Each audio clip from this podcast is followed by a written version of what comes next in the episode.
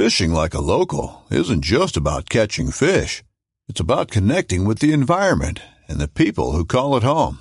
It's about hearing the stories and traditions that have been passed down for generations and sharing unforgettable moments with the people you meet along the way. Fishing like a local is having an experience that stays with you forever. And with Fishing Booker, you can experience it too, no matter where you are. Discover your next adventure on Fishing Booker. This upcoming concert season will be all about the boots, and Tecovas is your stop for the best in Western style. Tecovas has seasonal and limited edition offerings this spring and summer, including men's and women's boots, apparel, hats, bags, and more. All Tecovas boots are made by hand in a time honored tradition with timeless styles that are always on trend. And Tecovas has first wear comfort with little to no break in period. It's hard to find this level of comfort paired with this level of style. Stop by your local Tecovas store, have a complimentary drink or two, that's WCB style, and shop new styles. The smell of fresh leather and friendly staff are at your service. Many stores even have leather custom branding to make your boots truly personalized. And with regular live music and events, there's no in store experience like it. If you can't make it into a store, just visit tecovas.com. That's T E C O V A S.com. They offer free shipping on all boots, as well as free returns and exchanges, and ship right to your door. Go to tecovas.com and find your new favorite pair of boots today.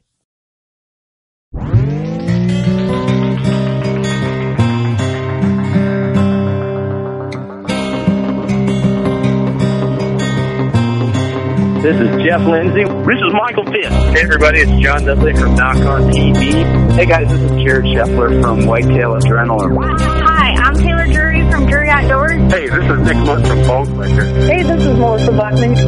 Working Class Bow Hunter. Working Class Bow Hunter. Working Class Bow Hunter Podcast. Working Class Bow Hunter Podcast. Working Class Bow Hunter. Working Class Bow Hunter. Working Class Bow Hunter. You're listening to the Working Class Bow Hunter. That's right. This is the podcast for Billy Joe Lunchbucket, the working man, just like me and you. My name's Travis T-Bone Turner from the Bone Collector.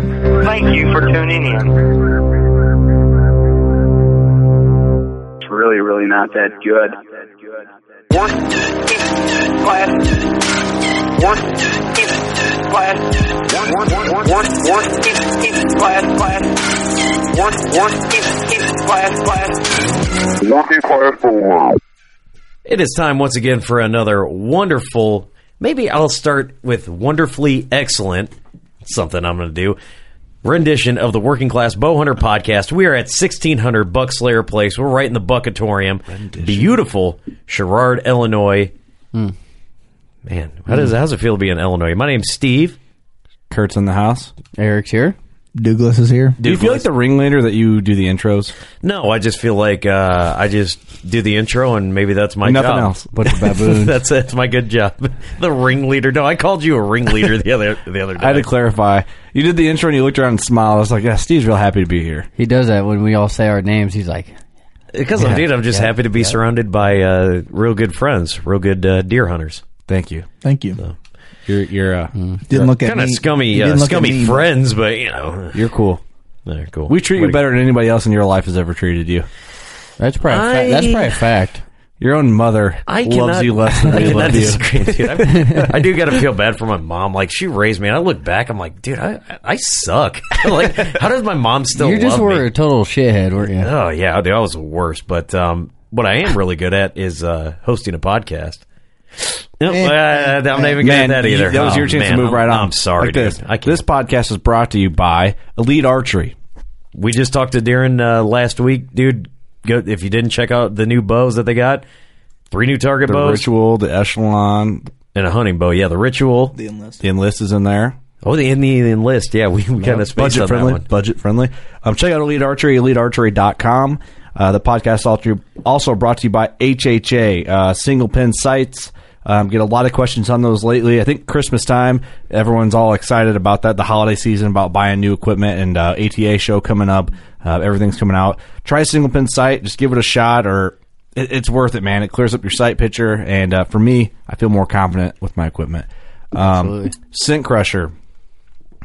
I, we talk about it a lot. The gear bag has really changed the way we do scent control. Um, it's actually, in my opinion, it's more effective than you know going in scentless like the sprays and the soaps and all that. That stuff can mm-hmm. always help too. But when you add the ozone factor in with your gear bag, and you can literally take that system and put it in your truck or car or whatever, and run a cycle on your way out to the tree, Right. it's really a game changer, man. From the ozone go, the closet, the gear bag, the roller bag, the tote, they have a system to help you eliminate scent. You're and- not taking two and a half hours to wash your clothes, dry them. super easy, super simple. Yeah, and wear out your equipment too, and let alone your Yeah. water bill. Toss it in your truck and go. Mm-hmm. There you go. Or if you got an SUV, fits perfectly in the back seat, and you usually got a cigarette lighter back there.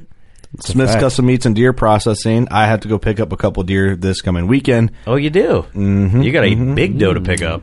Biggin. She's not. She's not in yet. Man, they got swamped. I think he's he's got to be around a thousand deer now, huh? He's got to. For the we, year? we got to check in with him. I know he didn't podcast last year. We got to get him on. I don't know. It's been too long. He brought us bacon when he did. But once. for our local listeners, if you're in the area of Viola, Illinois, um, uh, you know south of the Quad Cities, um, Iowa or Illinois, uh, check them out. Um, great products.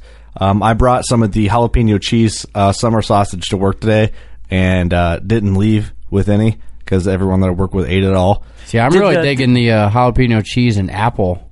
I like the apple a lot Ooh, too. It's yeah, it throws Did, it in uh, there. that was good. did the Johnson brothers uh, taste some of that since they quit deer hunting? They're just big mooches. Um, they don't deer hunt anymore. yeah, That's Brian weird. Johnson he quit he quit deer hunting. So bless his bless his heart. Don't know why, Brian. R.I.P. But whatever. R.I.P. Yep. Also, the podcast is now brought to you by Rattler Grips. Sexy Um, grips. Handsome Rob, Pimptastic, Boom, Boom sauce. sauce. Boom Sauce. Yes. Um, Rob Schneider, the man. Hit him up on Facebook or rattlergrips.com. Makes custom bow grips. He makes ni- custom 1911 grips, revolver grips. Um, Any grip you want, he'll make it pretty much. yeah, he's got a ton of materials to choose from. You can do antler, you can do this 3D pattern, you Acrylic. can do a, yeah a marble pattern, anything you want.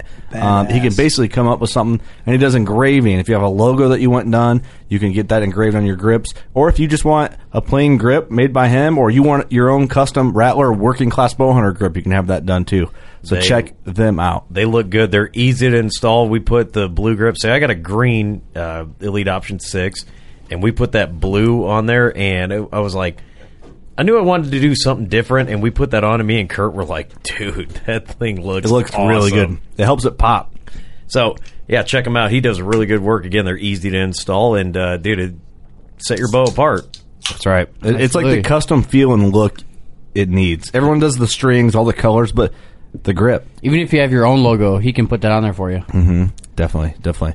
All right, check all them guys out. We got to thank them for supporting this show. Um, But we got to thank uh, people for helping this show go on. We're going to thank a vet. Sorry, Kurt, you were just d- drifting into it, and I wanted to do it. nope, you're you're Oh, Kurt's all mad. He's on his phone now. Nope. The vet shout out this week, the which we do each and every week. Again, if you've got vets, send it into Working Class Bowhunter. Um, or go to workingclassbowhunter.com. You can find the email. We're all over social media. If you got a vet you want to shout out, they don't even have to hunt. Dude, we'll do it. Not a problem. Uh, this this vet uh, shout out's going to be, man, I'm going to butcher this name, and I apologize. Uh, Cole Kearns. He's a electronics tech uh, tech in the U.S. Navy. Your good buddy Jacob Gish wanted us to shout you out. Thank you for your service to this country, man. We really appreciate it. Um, I I don't know if he's still active, but if you are, keep up the good fight. If you're not, thank you for everything you've done. Thank you. Thank you. Thank you, sir.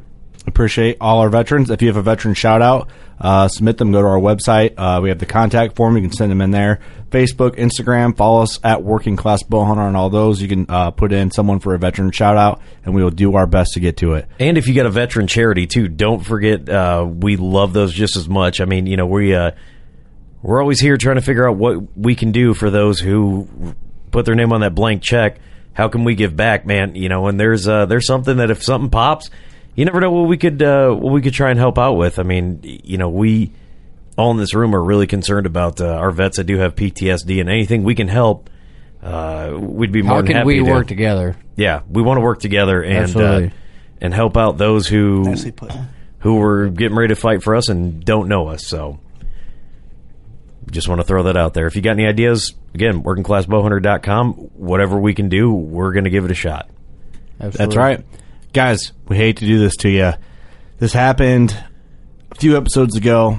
We're selling out. Okay. Again? Yeah, I'm sorry. Doug's here in the studio. He's God, upset. He's God bless it. He's upset. God, Good grief. we got another PSA, and uh, you hate to do it. You but hate to see it. You hate to see it. You know, but That's it. the I'm, bigger I'm, you- I'm leaving. Herrick's out. The bigger you leaving. get, the more you sell out. I'm Dude, sorry, we, guys. We had to we had to get new equipment. We had to do what we had to do. It just sucks, but sorry.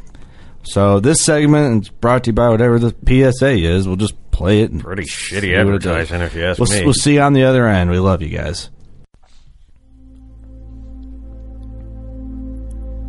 Curtis here Steven here, from Working Class Bowhunter, podcast. and we think it's time we have a talk. Have you noticed a friend or a loved one that has shot their first buck and has just decided that maybe they know a little bit more about hunting than you do? Social media has ruined us all, and we think it's gone too far. Their social media feed used to be filled with wonderful things such as pictures of their children, them at church, enjoying life, the finer things. But suddenly it all took a dark turn. And now, Professional hunter syndrome.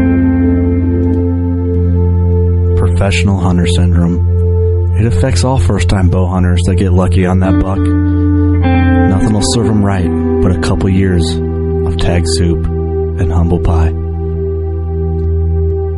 Here's some signs and symptoms you can look for. giving you input on something they knew absolutely nothing about the year before. Excessive commenting on anything bow hunting forums and social media. Using hashtags only for that coveted 10% discount. We all know that front facing camera's getting a little tired. By the way, no one gives a fuck about your input on trail cams. And also, fix your fucking anchor point. You look like an idiot. But there is hope.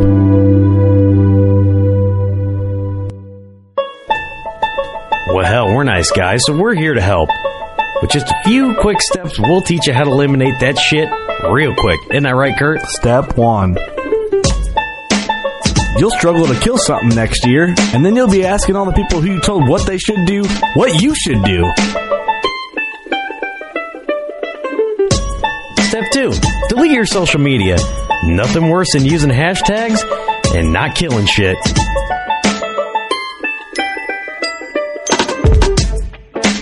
There you go, buddy. That anchor point's starting to look a little better. Keep up the good work. Start telling you, no one gives a fuck about the deer your cousin killed. But the third and final step is the most important step. What you're going to do is you're going to listen to Working Class Bowhunter Podcast each and every Thursday, a new episode. You're going to listen. We're not going to charge you. And you're going to be able to drop that bullshit act. And you're going to be a real one. But if you're a chick and you want to send us pics from your social media, by all means. By the way, if you're an Insta famous huntress, we can see through your bullshit. We know who really knows their stuff and who doesn't. Go shoot your bow. We love you. And we're see through clothes. Or not. But I don't know where that one came from. That was weird. It was different, wasn't it? Th- Who approves these? Dude, you know, when you You did, didn't you, Steve? No. All right. When you when you sign on the dotted line, or when I forge Kurt's signature, You get taken when advantage we, of. You know, we get the money. It's in and, the fine, uh, it's in the fine print that gets you there. it happens Every time. Every But, time. uh, It'll get you. Hate to see it, huh, Doug? You hate to see that. Anyway, uh, unfortunately for you listeners at home, there will be more of those to come, but uh, we're spacing them out as far as we can. Yeah, So- sorry about that. Moving on with the Happens. podcast. Today Garret. we have a cool episode. Uh, Oh, I I'm will- sorry. What? I, I wanted to introduce him. I got excited. Go for it. Garret from the Modern Assassins is going to be on. I'm really excited to talk to this dude. I remember watching Instagram videos of this dude bow hunting, or uh, I mean bow fishing. Oh, everything. Yeah, bow fishing stingrays. Wouldn't you just call that bow hunting though? No. Bow fishing. No, but it's kind of weird. Bow weird. fishing It's like- stingrays. That does sound kind of weird. Bow but hunting stingrays. It's in water though. So, I mean, I don't know. But anyway, yeah, I saw that and This we're guy's really excited to get this dude's awesome. He does everything. I mean, deer hunting, stingray f- hunting. he's all about everything. Stingray fishing. Yeah. that's that's the Pheasant cool thing. Like we always geese like to interview guys like this because he's as real as it gets, man. He is the real deal, and it's No- always fun talking to people like this from areas that we've never been and hear how they handle everything. What's up, Eric? Sorry, The no bullshit. The, way he puts it. Um, or we'll get into it. We're, we're, we're Yep. giving away all the secrets before Right, the podcast right. starts. All right, Right at the we're- beginning, we We're gonna get that. them on. We're gonna talk about it. Hope you guys enjoy. Learn a little bit about the modern assassins. Hope you enjoy it and check them out. Thanks for listening. Sorry about the PSA again. We love you. You guys are too good to us. All right, on the phone with us, we have Garret Benner from the Modern Assassins. But before we get to him, we do want to do another vet shout out. Uh, the guy, the cat's name is Zach Anderson. Uh, go check his Instagram out. This dude's a bad mother.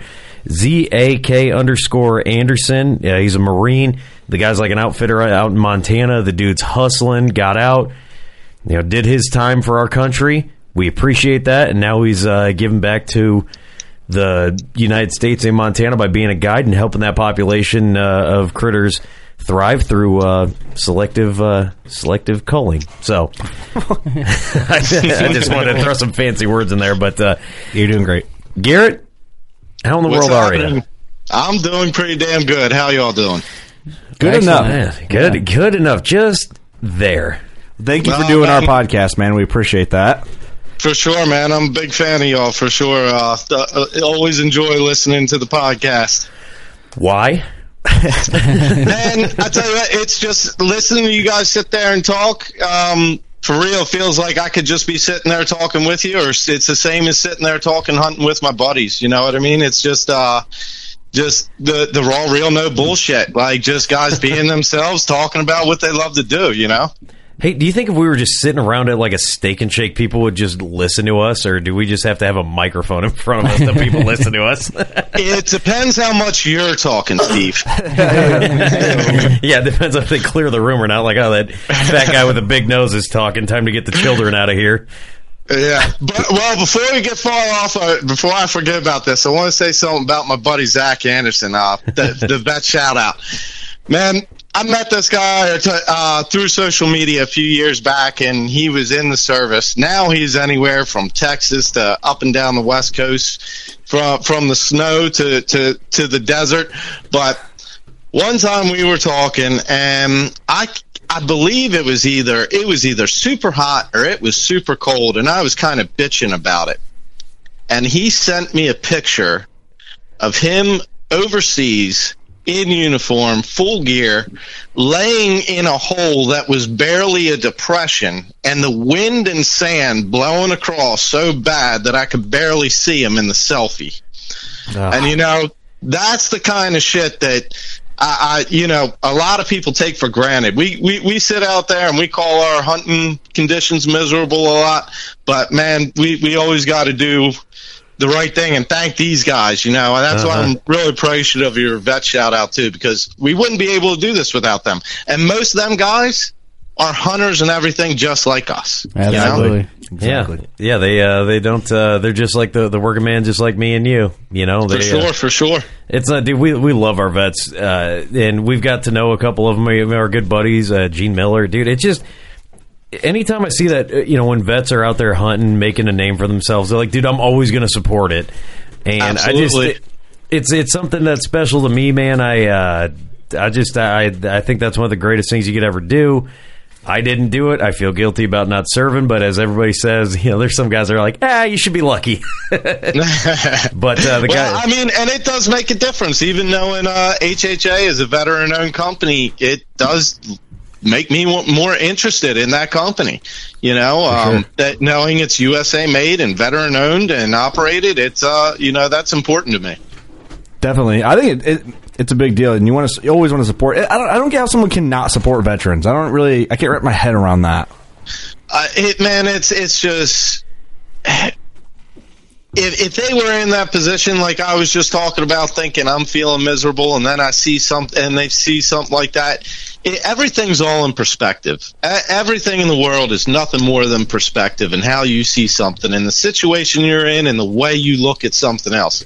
And uh, yeah, I agree with you. You just it's just people that are ignorant to what what these people truly give up. So we don't Yeah. have to give things up. Same exact reason as why you know you can't understand why people wouldn't uh, support vets. Same reason why people want to try to not support hunters or you know try to take away what we love, which you know, Assholes. they're, yeah, they're assholes. They're just they just don't understand how the world works and they live in their own little bubble. But you know that's why it's awesome. Um, I did say bubble butt. I should have I mean, backtracked yeah, on and it it. is. I mean, a, a lot of them, a lot of them are assholes, but it's a lot of it, and most of it is ignorance. You know, um, I will say a lot of my stuff I put out and I do is vulgar, and a lot of people find it distasteful and everything. And you know, thing is, I'm just being me, and I'm passionate about what I do, and things I say, I, you know, they're just flying out my mouth. I'm just having fun doing what I'm doing, you know. But I always say I never and any hate I get, I never go back on. I use hate to educate. I find out, okay, why is it that you're hating on me for this bit of hunting I'm doing or, or whatever it is? And then I break it down for them in a way that they've never really thought about it or, or, or a way that they can understand, um, because they don't experience it. You know, they don't have, animals coming through their backyards every night. Um, you know, a lot of these people, they, they the only animals they see wild, you know, they see them driving down the road or something if they're lucky, or in a park where these animals, you know, you could almost pet the deer because no one's ever hunted them. You know, they they don't understand real wilderness, real wild. Right, Right, right. Garrett Well- Brenner is the uh, Allen Iverson of the hunting industry. My haters are my motivators. Well, I want to. I want I to. tell you what, there are more people that would probably like to see me fail than succeed, but that don't stop me one bit. Well, Garret, what I want to do is transition, explain what Modern Assassins is and what you do um, for people that aren't aware, and uh, so they can learn about your project and what you got going on and where to find you and all that good stuff. Just go ahead and cut into that now. Yeah, for sure. Um, basically, the Modern Assassins was just, um, you know, I guess I'll start with where the name came up because that's what everybody always asks me. And it started a long time ago. I was just, I was bow hunting, and you know, a bow is a primitive weapon. And uh, I, as soon as I killed my first deer with a bow, I became obsessed with with hunting. Um, you know, I always enjoyed hunting and fishing. Got to do it a little growing up, but when I got into college, I got my own bow. I needed something to do besides hang out and drink, you know. So, way to get me out in the wilderness and all. Got a bow, learned to shoot, and you know, I was hunting one day and I'm thinking about this primitive weapon and and thinking of kind of a name. You know, I'm going off a primitive, and I'm looking. I'm like, man, I got glass layered limbs, aluminum riser, lighted nocks, you know, carbon shafts and fiber fiber sights. I'm like, this is some modern assassin shit. This isn't a primitive weapon.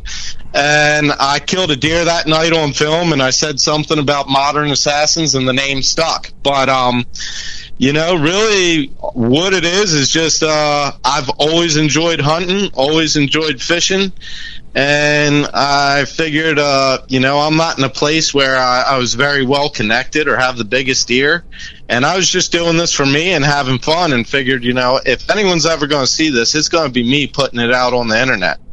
So uh, I kind of stopped filming like your normal TV hunts and shows would be, and I filmed just like uh, you know the camera's a buddy in the tree with me, and all I really try to promote is just people enjoying what they do and being real about it, you know. And uh, I, I never, at least I hope I never put off this way that I'm the best at anything. Um, I do a lot of everything, so I don't have time to focus on just one thing. You know, I duck hunt, I goose hunt. Uh, of course, you know my bow is. Uh, I could never give up my bow or deer hunting. That's my my go to and what I've always been into. But yeah, I film everything. I edit all my own videos. Um, I just decided to come up with the name, the apparel, and, and you know, it's just been rolling. And uh, the best thing about it is I'm not really focused or pigeonholed into any one thing. You know, it's it's an ever evolving thing, just just like the sport is and the industry. I mean, you know, Kurt and I talked about this a little bit ago. Just a few years back, you know, no one would sponsor guys that openly talked about drinking beer or cursed. You know what I mean? Right, right. And No, it's my, just- my, my, my, wow, how times have changed. Jesus. I was trying to say my. Put your beer down, for fuck's sake. Dude. Speaking of, yeah, have a Good lot Lord. up. yeah, let me uh, let me drink and try that again. No, but you're you're absolutely right there, man. It's it, times are changing, and that's one thing that I love about you so much, man. Watching your videos and following you online is uh, it really you really are no bullshit, and uh, I, I, that's all I try to be, man. Is I, I just try to be as real as can be. You know, I learned something a long time ago. Like, no, you know, no matter how sweet the peach, there's just some asshole that don't like peaches. it's like no, there's no one that you can be that's going to please everyone. So why not be anyone but yourself? You're never going to please anyone, whoever you are. So just be yourself. You know. Well, the thing is, man, it's sad. Like we just did a uh, shout out at Chasing Tails podcast. Me and Steve were just a guest on uh, on them the other week. It was a fun time. and uh, we, Awesome. we we talked about this a little bit. Um, it just it blows my mind that people change their their persona or things they do or the way they act or things they might say because they're on a camera or trying to do a show or there's the record buttons turn red which i get that to a point you know you got a job to do and you know if you're you know you you got to fit your job but if you're the your show is we're just being real. Like you know you hear this too much. We're just real. We're just real people. We're just doing what we do. Hunters like us we just want to relate. And then it's like you don't know what he first off no one talks like that and, and, Yeah. and it's like uh, you just you can see right through it. You're like, yeah, you definitely yeah, this is not real. It's like a reality I show is not really at a reality show anymore. Yeah, like if you have I- to I do just makeup, learned- yeah. I, I just learned that you know uh, uh, I lost entertainment in the cookie cutter model.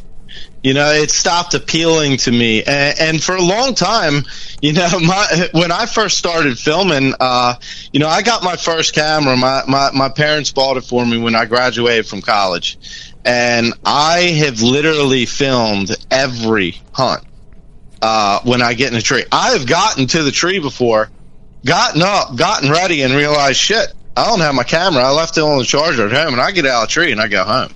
How many cameras do you run now nowadays? We were watching, so we're gonna link we're gonna link some of your videos in the description of this episode, so listeners can go sure, and for watch. sure.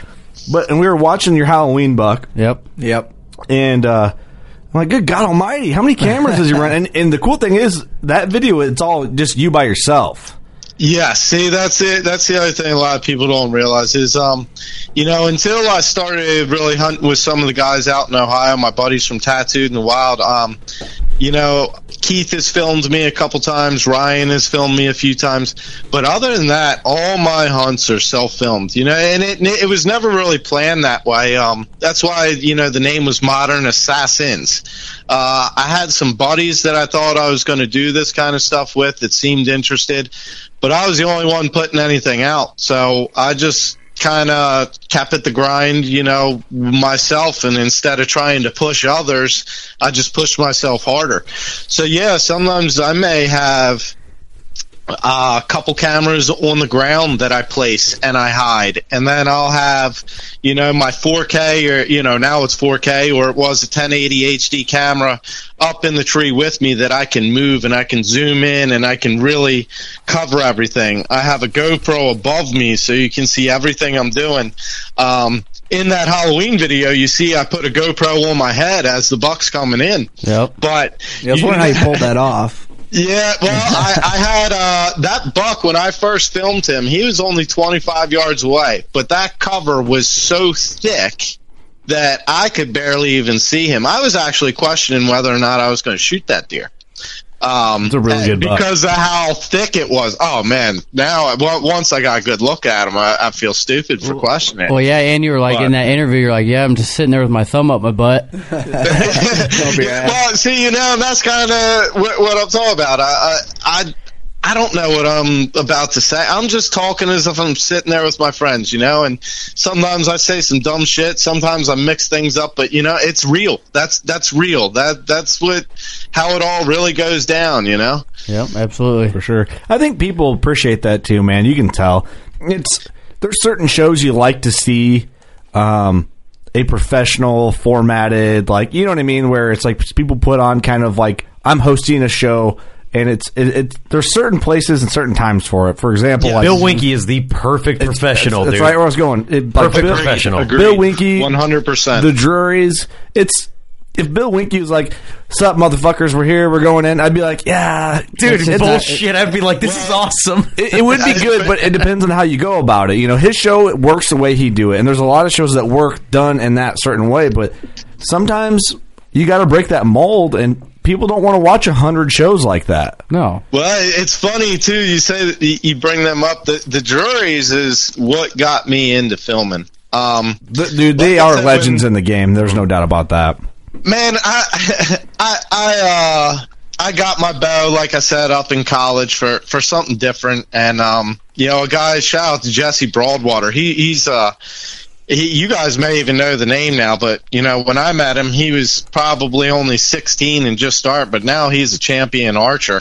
Um, but you know, I, I went out. I borrowed a climbing tree stand from a friend. I went out a property I had never been to. I climbed up in a tree, and I had practiced proficiently with my bow. You know, I had practiced a lot, and I saw deer, but they came in too late, and I could, couldn't get a shot. So next time I went back, I was like, I got to find out where these deer are coming from. You know, and I tracked them backwards up the mountain, and I killed my my first deer with a bow on a property I had never been to, but maybe once or twice before, figuring out the sign by myself, you know, a climbing tree stand, and I was fully addicted. And I immediately wanted to learn more, and I borrowed a tape that was, uh, I believe it was called American Spirit. Um, and it was a Drury video. And I just, you know, fell in love with filming. And once I saw, I saw, I believe it was Don Kisky passed on a buck. And I was like, what in the hell is that about? You know? And then he saw him again the next year. I'm like, wait a minute. I, you know, I had no idea that people watched deer from one year to another, or, or you know, that that it was this in depth. And ever since then, I've just been fully engrossed into it. You know, um, it, it's like I, if I can't get an animal on film, I don't take the animal. Um, you know, there should be a few more trophies on my wall that I didn't get an arrow off because either, you know, I couldn't get them to slow down to where I could get the camera on them and then get get set up and make the shot, or to where I thought I could make the shot and I draw my bow back and something with the camera arms in the way and I can't get on the deer the way I need to. Um, but you know, it's just like I said. If I forget the camera, I climb down. It's just I've committed to it so much that I know if if I climb the tree without the camera, that's going to be the time I shoot, you know, a world class deer, and I'm just going to be excited and just as upset at the same time. So I just always have a camera rolling, and um, you know that it, it's a lot of fun, but it adds a much tougher element, especially doing it all yourself. It's a pain in the ass, man. I've filmed a lot of hunts, and uh, I don't do film anymore, and I podcast. It- uh, film, well, and here's the thing sucks, too: man. the the last thing you want to do when you climb into a tree, the last thing you want to do is go into the spot where you're hoping a deer is going to come. The Right. last thing you want to do is walk into that shooting lane where you're hoping that shot will be. Well, I'm walking into that spot and I'm leaving something there. You know what I mean? I, I'm I'm getting into that spot and I'm leaving a camera there. Um, and that just it, it I've had that, you know, plenty of deer bust me that way too. Um, but it's just I'm a, I'm obsessed with it. I'm I'm as obsessed with making the film as I am making an ethical clean kill. So go, go ahead and explain that a little bit because some listeners are probably like, "What is what does he mean?" So, like in your Halloween buck video, which we're going to link that in the, in the description, you have cameras down low at deer level. Yes. What, what I did there was I, I strapped that to a tree pretty much like you would a trail cam and had a GoPro and and I have extended batteries on these things where they can record for about five hours. And you know I got there before the sun came up and you know set that camera up in the dark. And, and the thing is is then you're hoping it's on you're hoping it's still running. Um, but yeah I, and you see how close the deer walk to that camera So you have that Um, camera running the entire time, and you don't have like a remote for it. See, I found, I, I've, like I said, I've been doing this for years, and uh, I found that one, you're hoping that remote works. Two, you're fumbling around with the remote, getting it ready to go, and a lot of times they just don't work. And having the Wi-Fi on and it's sitting idle will actually kill your battery faster than if you just put it on record and leave it. Oh, really? Interesting. So you know, I'm, I may set a camera out and leave it on record for a five hour hunt, but I only may have may have only thirty seconds of footage off of it to pull. So You're hoping you're hoping that hunt only lasts till like right after dark or right after or after daylight, which is the You time know, that I usually get to the stand. I ain't got time to set up cameras like that. well, that's the thing too. You know, like um, sometimes I'm hunting the morning and the evening. Um, so it's like, okay, I gotta get down. I gotta get whatever footage I got off of the memory cards into the computer. I gotta get all these cameras charged again. I gotta, you know, do all this and get back out to where I am the evening hunt. You know, a, a lot of times I'll hunt, go to work, and then I'll leave, try to catch a few more hours hunt, and then a lot of times I got to go back to work again. Um, but it's it, it, it's tough, but it, I'm just obsessed with it, plain and simple.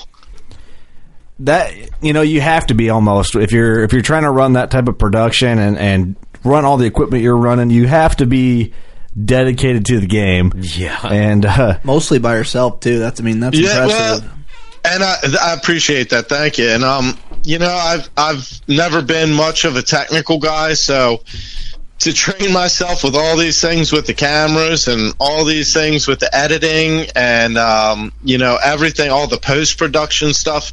Um, it's it, it, it's that takes so much time in itself to learn to do all that. Um, and yeah, it's it, it it just takes a lot to, to have all the cameras, everything ready, and it does uh, does get you busted. You know, I'm carrying such a heavy book bag out there. Uh, I think about, I'm like, man, if I didn't have camera gear, I would have my grunt in a pocket. I would have my rangefinder on my neck and a license in my pocket and a knife, and I'd be good to go.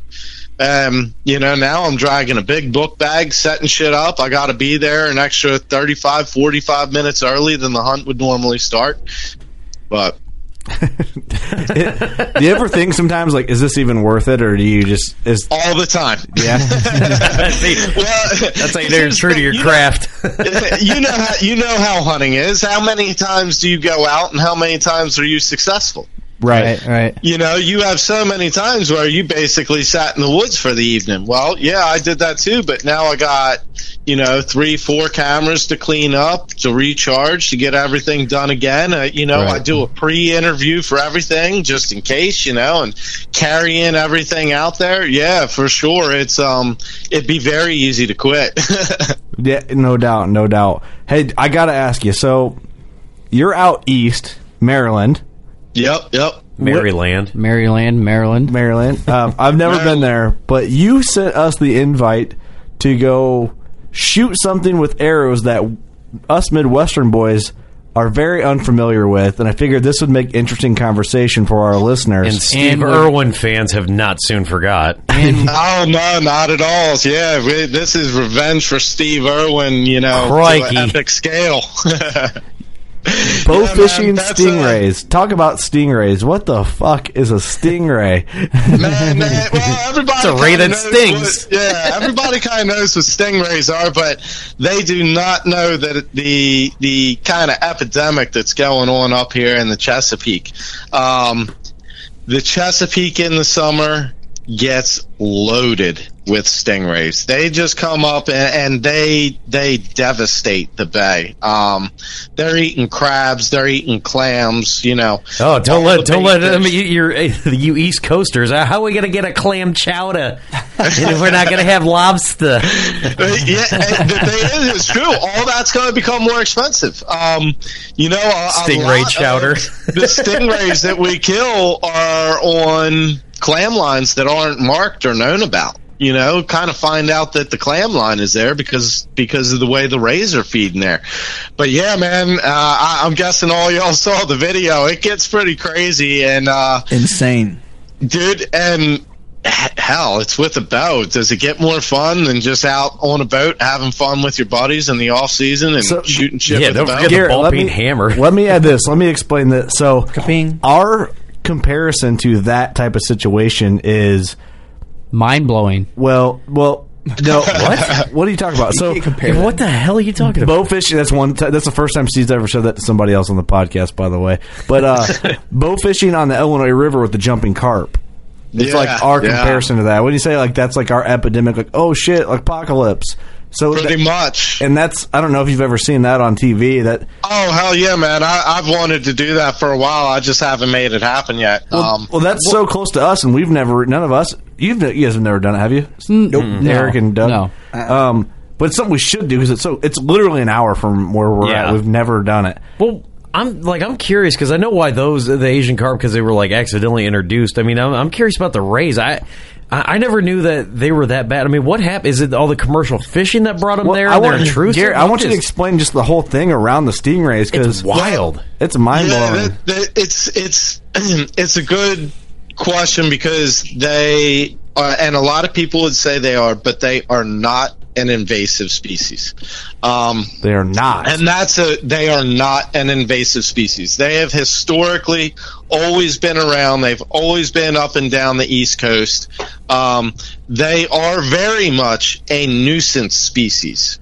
And here here's the thing: the only thing that eats rays are sharks, right? Well, nobody wants sharks around. Nobody wants sharks in the bay. No one wants sharks at the inlet. No, No one, one in wants San sharks Jose. at the ocean. Exactly. No one wants sharks around. So shark numbers have dropped down to about 15% of what they were. Now that you've taken the only predator away, this is where they come to birth their pups. Hmm. So they come up in the bay to birth. Well, then they also spend the summer in there feeding. And now they- it, it's just the population has not been controlled by Mother Nature because of the how many sharks that we've killed. We uh, humans have created this problem. Humans have taken the only predator out, therefore allowing them to explode, and it, it really is doing a lot of ecological damage to the bay.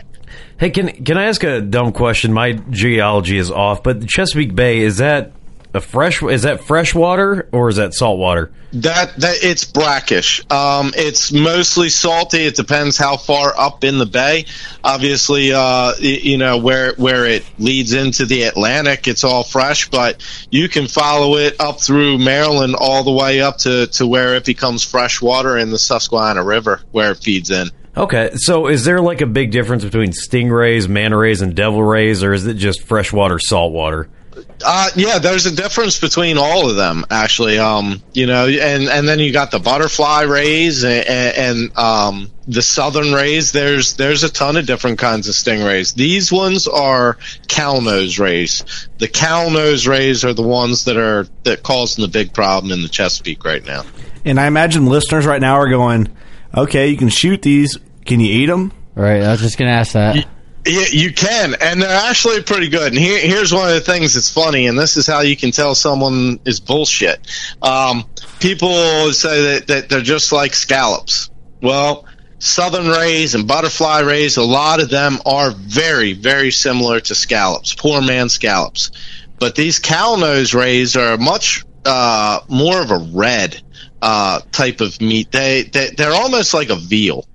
Um, Really? you can eat them; they're good. But the thing, eating them is kind of a pain because they pass their piss through their skin, like several different kind of sharks do. So That's an alien. About, you, you know, you think about you're you're on the boat with your buddies and you're catching fish. You throw them in the cooler on ice, and at the end of the day, you go clean all your fish. No big deal. Well, you throw a couple of these in the cooler. Well, they're sitting there in their own piss that they're putting through their skin. You know what I mean? Yeah. Um, It almost seems like a filtered like live well that runs like salt water through it or something like that to keep them. or scare the piss out of it. I don't know. That, I don't know that they would live. So what what you want to do is is Well, just to keep the water it, flushing you in put and it out. out.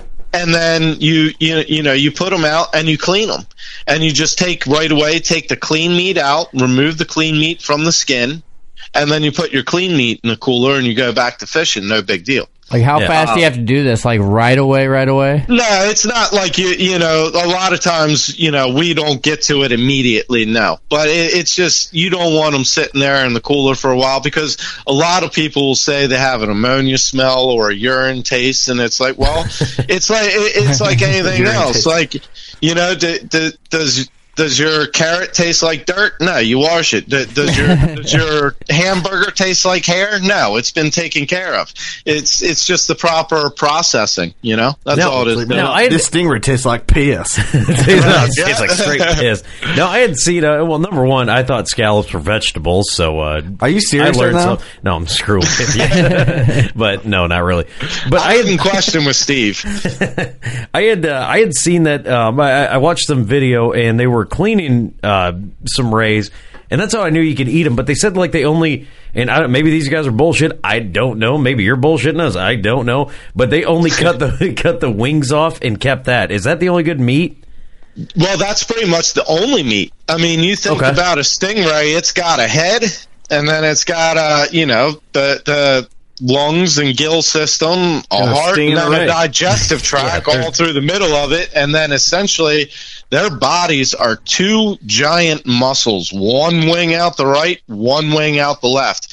And I'll tell you, they are powerful. They are very, very strong creatures.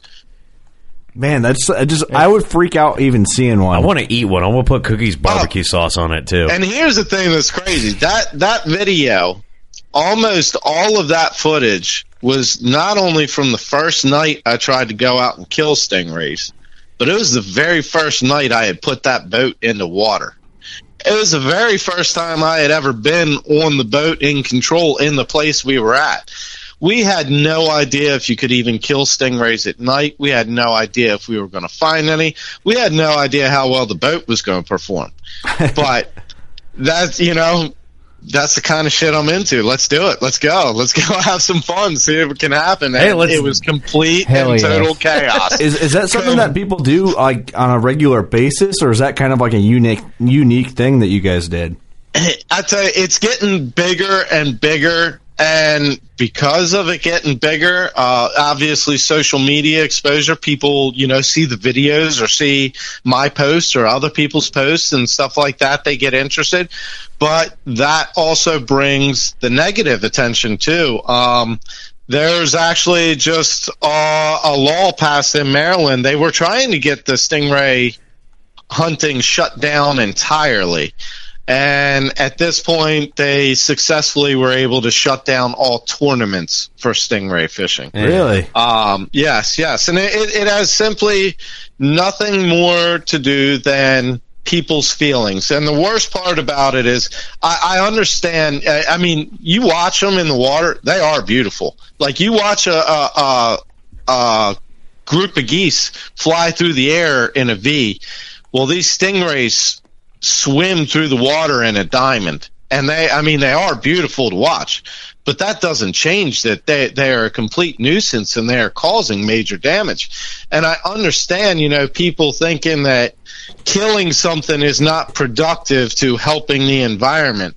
But if they would let their personal feelings go and actually do some research and see what's actually happening, you know these people that claim to be environmentalists and and animal lovers they go off their own personal feelings not what's best for animals or what's best for the environment unfortunately That's a really, I mean, obviously all of us are hunters. We know that. That's a very common thing. And uh, it affects what we love so much, what we do. It, it's just a shame. I, I always forget the term, but I love the term. Where uh, The big problem is people connect human characteristics to animals, is a lot of it. Animal- but um, uh, sti- personification absolutely Yep. Um, but the thing is, like stingrays, I'm surprised that it's not a little different. Um, like you never see anyone bitching about people shooting carp. And, and the thing is, like stingrays, yeah, maybe they look beautiful, so I can kind of see the uproar. But you know, you got the the inner city libs are getting their precious scallops eaten. So I would I would think that they would kind of care less about this sort of issue Stingrays are eating vegetables. issue to them. Well, you know what I mean? it's, it's because of the internet. People were able to make it um, to. It's people that don't eat you, scallops. If you read the description, if you read the description I put with that video, it, it gets into a lot of that. You know, the biggest uh, opponent, I guess you would say, for shooting stingrays, they're putting out a lot of false information. Um, you know, like they do studies that say that the stingrays aren't eating eating uh, the clams and the crabs and things like that in the bay. Well, that that they mostly eat shrimp and things of that nature, and it's like, well, yeah, since you're doing a study down in the Gulf of Mexico, they are going to be full of Gulf shrimp and not full of Chesapeake clams and crabs. Right. It doesn't what? apply to your, I- your location. Yeah. yeah, and then all You of a sudden I- Baltimore I've gets to vote on it. You know, I've caught hundreds of them and slit their bellies open right on my deck so we can see what they're eating to know where to go hunt more. And I tell you what, I have never found a shrimp inside of any of them. You know, it's Yeah. nothing but clams and crabs and, and bait fish. Um, so it's they're they're using skewed information to get people. You know, you know, it's almost like people like an uh, recreational outrage. They like something that they can attack that other people are going to attack with them. Um, and I find nowadays that most people are very strongly opinionated and very weakly educated. That's that's the majority. It's Yep, sad to say. yep, that's Absolutely. true. fact. Who said it? Was it Sal or uh, General Sal or it was a I can't remember who said it, but they said those who don't know speak, those who know don't speak. So if you got someone who's loud and obnoxious, me, they Yeah. probably don't know what they're talking about half the time. me, just throwing it out there. I'm admitting it, but you know, if there's someone who's sitting there and sitting back and taking it all in, dude, they probably know more, and they're just like, ah, these guys are a bunch of fucking idiots. I'm not gonna even gonna waste my breath. Uh, I mean, not not to change it, you know, twist onto something else, but that's one thing that I really try not to, and hope I don't portray is that I am, you know, somehow an expert or a professional at any of this. You know, I am just passionate about all this. It's it's what I think about all day. It, it's just what I want to learn about, and that's the thing. I am constantly learning. I, I've I, I've never try to be in a position where I think I can't learn from someone else, um, or or just have more to learn about a thing in general. And the thing is, the more you learn about something, the more you know you have left to learn because it just opens up so many more possibilities and, and situations. For sure, and that's one thing we like to say too is, you know, we don't ever say that you should do this or you shouldn't do that. We we have our experiences and advice that we have, but someone might have different, uh, you know, different experience or advice. But like one thing we always ripped on before was, you know, you always see like the, the blogs like, uh, if you don't kill a buck. And, the, and you know, there's other podcasts and blogs that do this. If you don't kill a buck in the next ten days, you're doing something wrong. Well, I think we call it out. I'm like, well, if that motherfucker wrote the blog doesn't kill a buck in the next ten days, then fuck him. Because how are you going to tell me Right. Absolutely, what the yeah. fuck I should do, and you're not going to get it done? Like, you can't say that because you can say, here's the best ways, or here's how to put the best odds in your favor to kill a buck in the next ten days, and and then we all know we have experience. Like, you know, it either happens or do it it, doesn't. right. But to tell somebody and like. Here's a perfect example of that too you know and, and I, I see what you're saying. People try to nail things down to a window or a science or they just know how it is and you know that's Right. that. Um, this year i sat in a spot and i saw hardly anything. Uh, i saw a spike come by and he bumped the doe up out of a bedding area and followed her and nudged her around and that was about it i saw for the day. I talked to a buddy of mine that was only about uh, maybe 40 miles away. He saw nine different bucks that morning. Before noon he saw nine different bucks chasing does. Talked to another buddy of mine. He did not see a damn deer all morning but that evening he saw five different bucks. So and we're all in the same area So you, you can never say, well, the deer are going to be moving in the evening tonight, or you know, it, it, you only want to hunt the morning today. Now, if you have your deer pattern, that that's a different story. But as far as saying, you know, the deer are going to do this, the deer are going to do that, or you have to, it's going to be this day in that window. Yep. You know, I, I one of the best things I well best pieces of advice of deer hunting I got a long time ago was forget everything you think you know about deer hunting. Get out in the woods and learn about deer and deer hunting. It sounds like our uh, PSA Exactly. advertisement. Exactly. We had at the beginning the Advertisement? episode. Advertisement. Yeah. well, the thing is, like you know, we just did a late season podcast a few episodes ago, and we've been talking. You know, we're in the late season. We're talking about it. The your best chances are hunting afternoons in our area for late season. You're gonna, if it's cold, hopefully you catch a buck moving out to food. But Yep, like yep. like what you're saying, yeah, that's that's the best chances probably for you. That you're, the most odds are going to be in your favor in that situation. But if you know your deer and you've scouted and you got trail cams out and you've kind of put the odds of educating yourself of your area and your deer herd, you might get a deer that's doing the same thing every morning at 10:30 a you know in the morning and you're going to go out and kill them at 10:30 in the morning versus on the way out to you know it's you never know. That's the you know, beauty that, of it. That's where you you know uh, many people say it scout hard, hunt easy. Um, but it, right. it's one thing that you know you guys have touched on, and I absolutely love this. Every guys you touch time you guys touch on this because it is such a real fact that I think uh, you know it took me personally a long time to learn this too. You can only hunt the animals that you have. Yep.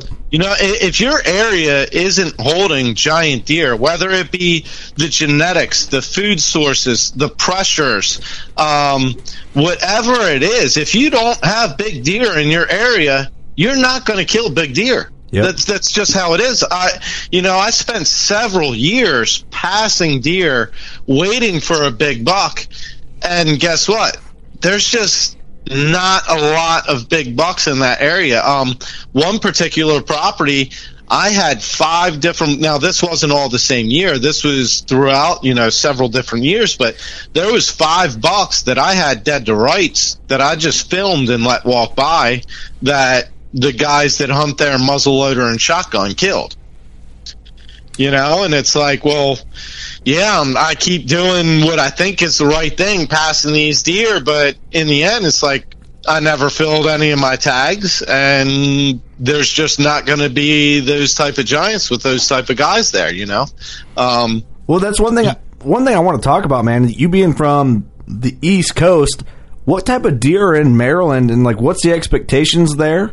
And maybe like your surrounding states, whereas you know us in Illinois, we know Iowa's got big deer. We know the Midwest, The biggest deer. It- yeah. Okay. Shut up, Doug. Right. We know but, hey, that. but it's like the, it's like remember when we were on Chasing Tails? They were talking about just the difference between where they're at. It's like, dude, if you 40 kill mile a, difference is yeah, if you kill a 130 inch deer, I think Walter was saying, dude, you kill a 130 inch deer, you make the paper there. yeah, and then 40 miles north, it's you know 40, 130, 140. because they got deer. Illinois deer, They're so like- Well, that- 150 around every corner. You know that that's the same thing here. Just within the state, it can vary drastically. I mean, drastically. You you go out to Western Maryland. There's not much agricultural ground. It's uh, you're getting into the foothills of the Appalachians and everything. Um, and the deer are mostly all just natural forage and acorns for the most part. And the deer actually have a completely different taste out there even yeah, Uh, that makes sense. the the racks you're, you're just not going to get you know if you kill a 150 inch out there that is a true ama- i mean 150 inch is a great deer anywhere but that is like cream of the crop that that's a once in a lifetime buck out there you better Now- move. I believe one of the counties in southern Maryland, I believe it's number three or four on the county list for biggest bucks ever taken for Pope and Young. Um, in Maryland. Uh, yeah, No, in this ca- in this county, no, no, all together, yeah.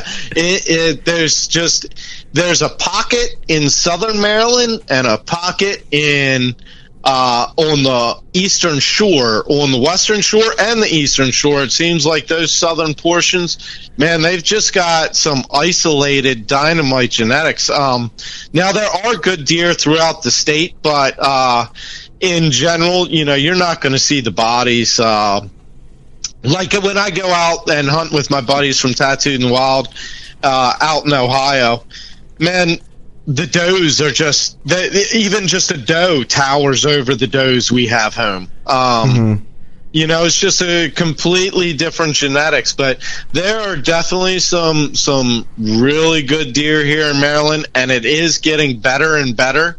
Um, but where I live is a very agricultural county. Um, you know, a couple of the properties I have literally only have one or two trees on them. Well, They're all fields. Garret, you know? if you had to, like, one thing I think this would be interesting for our listeners, I'd say this would be kind of a, a here in the studio, guys. What do you think? The average, probably like a good buck, you know what I mean, would probably be like, would you say between 130 and 140? It would be like where a buck starts to get good. That's probably for people who are like, I shot a big buck. That's like in the range they've shot, you know, and you got your bigger ones that are going to go 150, 160, 170, all the way up to 200. Um, and luckily in our group we had a one oh, basically a 170 and 182 inch down this year so shout out to the WCBOGs Oh yeah. I'm looking at Doug Nice.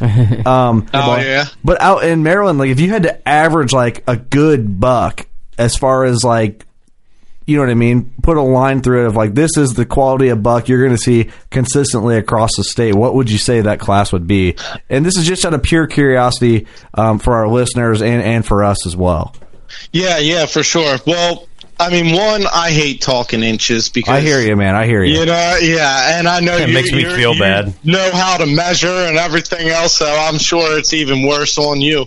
But um, you know, I'd say if I. A, buddy of mine, I'm just saying it within my close group of friends. You know, someone generally drops a 140 every year, um, and that's one of the better ones. Um, you know, getting up to 150. But, you know, you look at the social media groups and everything where obviously you're getting thousands of people from all across the state. You know, you see what guys are saying are some 160s even, you know, even up to 170s. Um, right yeah, it's, it's, It's a. It's. Is it fair to say the East is Eastern states are way overlooked? You know, I, I I really do think that it's hard to say because everything is changing. One with social media, and two with just the flow of information. Um, what people are learning that they can do to help improve their deer herd, to hunt their deer herd smarter, and just to overall manage and improve. I think a lot of people are really getting into that now, and, and I really think it's starting to to make a difference. Now, you know, I got Pennsylvania just to the north, and you know, there's always some big bruisers that come out of PA. Oh Um, yeah. now I can't remember. Uh, I have a degree in environmental analysis and planning, and you know a lot of that I apply to my hunting. Um, I can't remember what the term is called right now, but there is a uh, a term that basically the further from the equator you go north, the bigger animals get. Dude, you know, um, Largest Renell just talked about this. Yeah, the yeah. further you get, because it's it's basically it's it's heat. It has to do with heat. Yes, absolutely. So like Um, the further north you go, the the bigger the animals get, and you notice like in and the smaller like ears get.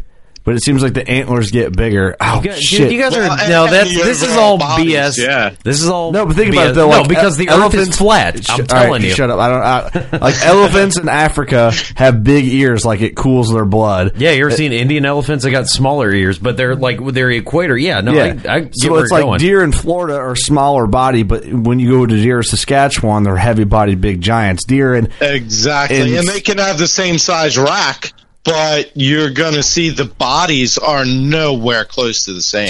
Texas it's just like you know? southern Canadian moose aren't as big as like a Yukon, Yukon. moose would be, or bears, for example. The further north you go, the the hardier you got to be. You know, like, like you think about the the clothing North Face. The reason they're named North Face is the North Face is always the hardest slope. It's always the hardest side. Just like that's why your deer are always going to be not always. Why your deer are going to be bedded on a south facing slope. Uh-huh. They get that sunlight throughout the day. If you're Yep. in the northern hemisphere, you want to be on a south facing slope. Well, I think I think that's what it is. It all boils down to heat dissipation. Is basically the key root to that. So the bigger say- you are, the more heat you retain. The smaller you are, the more heat you can dissipate. Well, I was going to say, what are you talking dude, about, Steve? South Pole's got the the hottest tall tee. You like that? No, I hate that. I don't even- I don't even fucking Nah, understand hey, you know that. what? If you say so, let's go with it. I'm saying it, South Pole, dude. I, what I wanted to bring up because uh, you know you're on the East Coast, and you know here in the Midwest. I mean, you know we, we all around here we have grandfathers that you know grew up hunting because it just the the layout of this land's different. I, I don't know how it looks over there, um, you know, but it's just it's a tr- tradition here. I mean, do you guys have? Um, you know, like QDMA, uh, local QDMAs, local Whitetails Unlimited uh, chapters out there. I mean, is is that something that you guys have had forever, or is it new? I, I'm just trying to get a gauge on on East Coast hunting. Well, um, I will say, I guess I, I wouldn't be the best person to really answer on that because I'm not, uh, I can't say I'm an active member in any of them. Now, I do practice a lot of QDMA, but I am not a member of the organization or anything.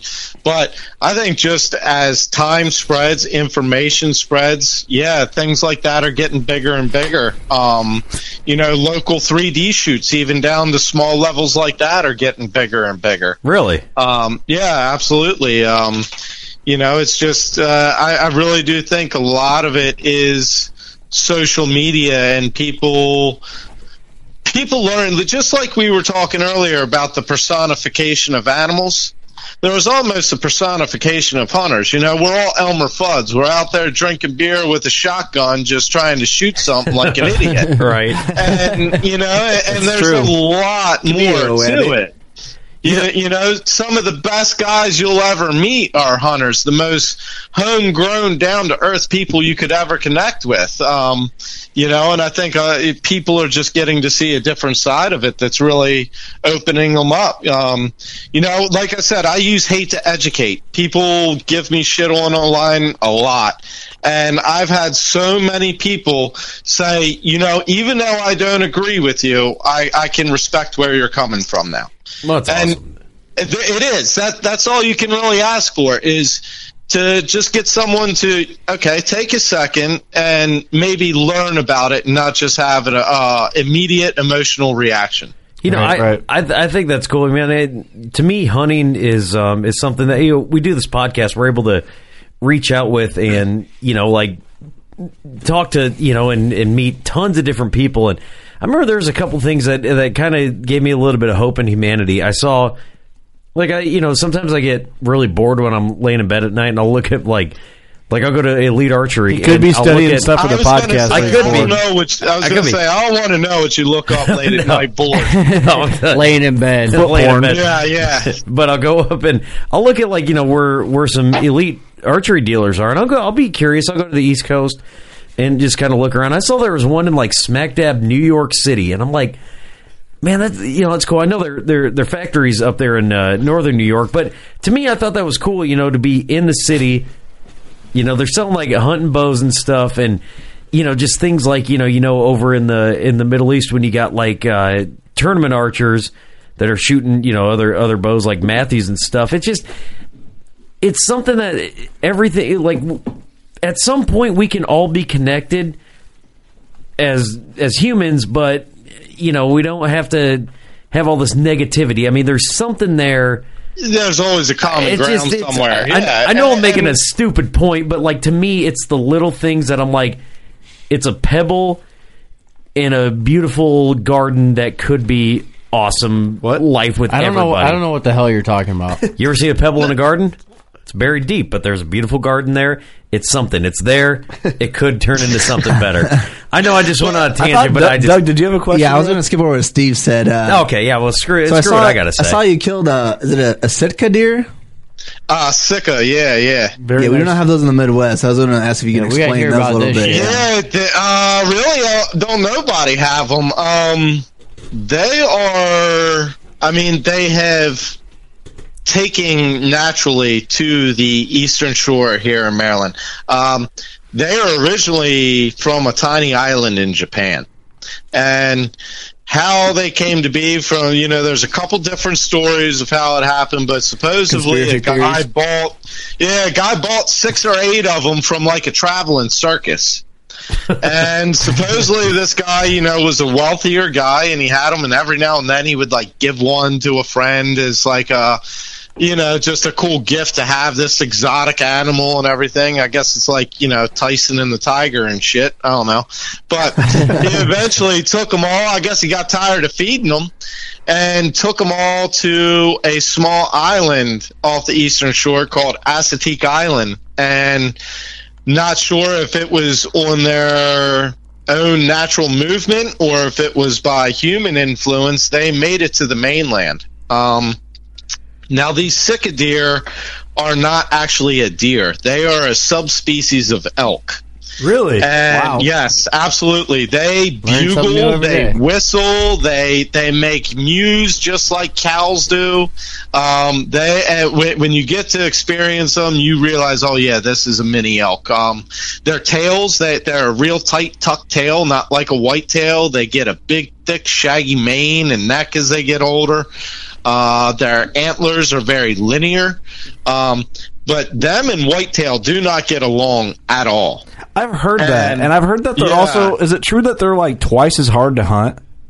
Man, well, one of the things is you're you're hunting an animal. That sika deer that I killed, that that was a good one. That was a nice one. That's a six. And generally, I mean, there are some four by fours out there, but generally you get three by threes. Um, as a big, big mature one is a three by three.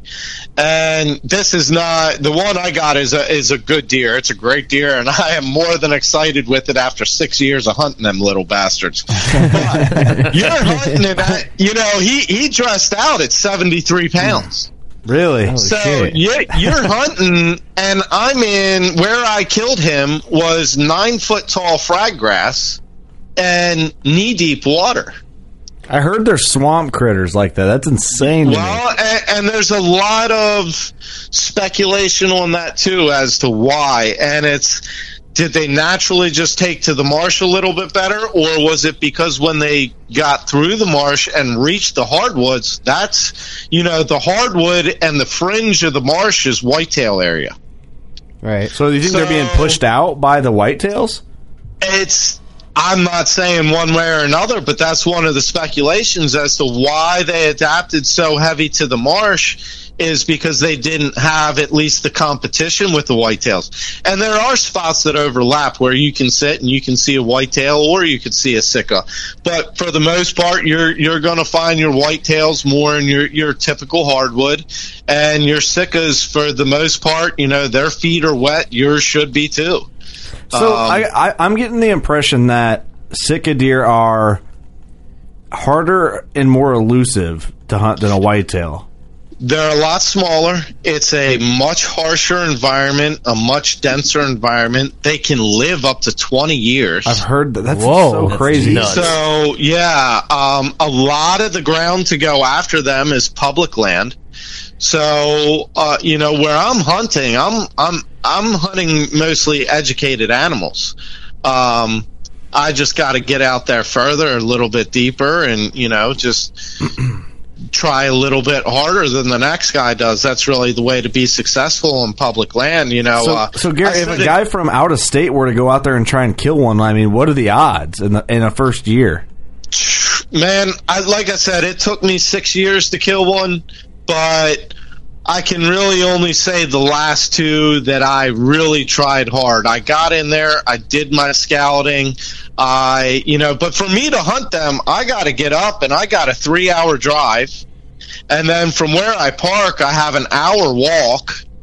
So I got to leave, you know, five hours before sunrise if I'm going to hunt in the morning. Good oh, grief. Even worth And, it. and I've gone down and I've watched the sun rise and set in that marsh, and then I got an hour walk out in the dark, and then a you know two and a half, uh, hour drive back home. So it's it's a long day for me to do that, and that, I, that's one of the reasons that uh, I think my whitetail hunting has slacked a little bit this year. Is I've spent more days in the marsh this year uh, with my bow because I really, really want to kill one with my bow, and um, you know, like I said, they're mini elk. They're they're very vocal. Um, you know, a lot of people compare them to turkey, the way that you can talk to them. I, I was going to Um, ask you that. Like, so if they're like a little elk, do you actually call to them? Yes, you you can very much so call them, call at them. Uh, the last time I was Wow. in the marsh with my bow, um, I the only reason I saw this stag is he was bounding like a mule deer does. Oh, you know, just kind of Yep. hopping on all Boing, four boing, like a boing, pogo boing. stick. Yep. What a, what a, what a weird little I animal. reached in the pocket real quick and I hit my hit hit a you know a little whistle at him, and he stopped. And I'm not kidding; it didn't take him not even a second. He called back to me immediately. I was like, "Holy shit!"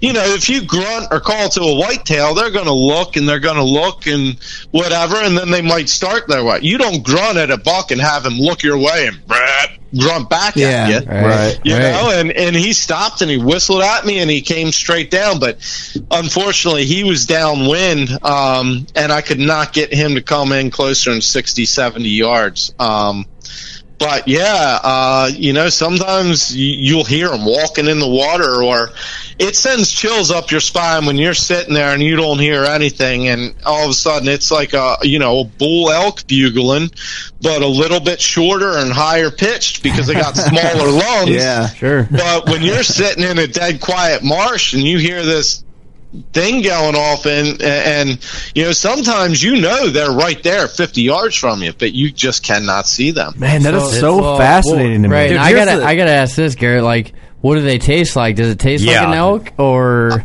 I, I've only had elk once uh like true wild elk once Sure. I but I would say yes, they are nothing like a whitetail. Um, hands down, they are better than a whitetail. There is no comparison. So They- that so- that Wow. that three hour drive and the hour walk in is totally worth it. Plus a three-hour It's- drive, and hour walk out. Right.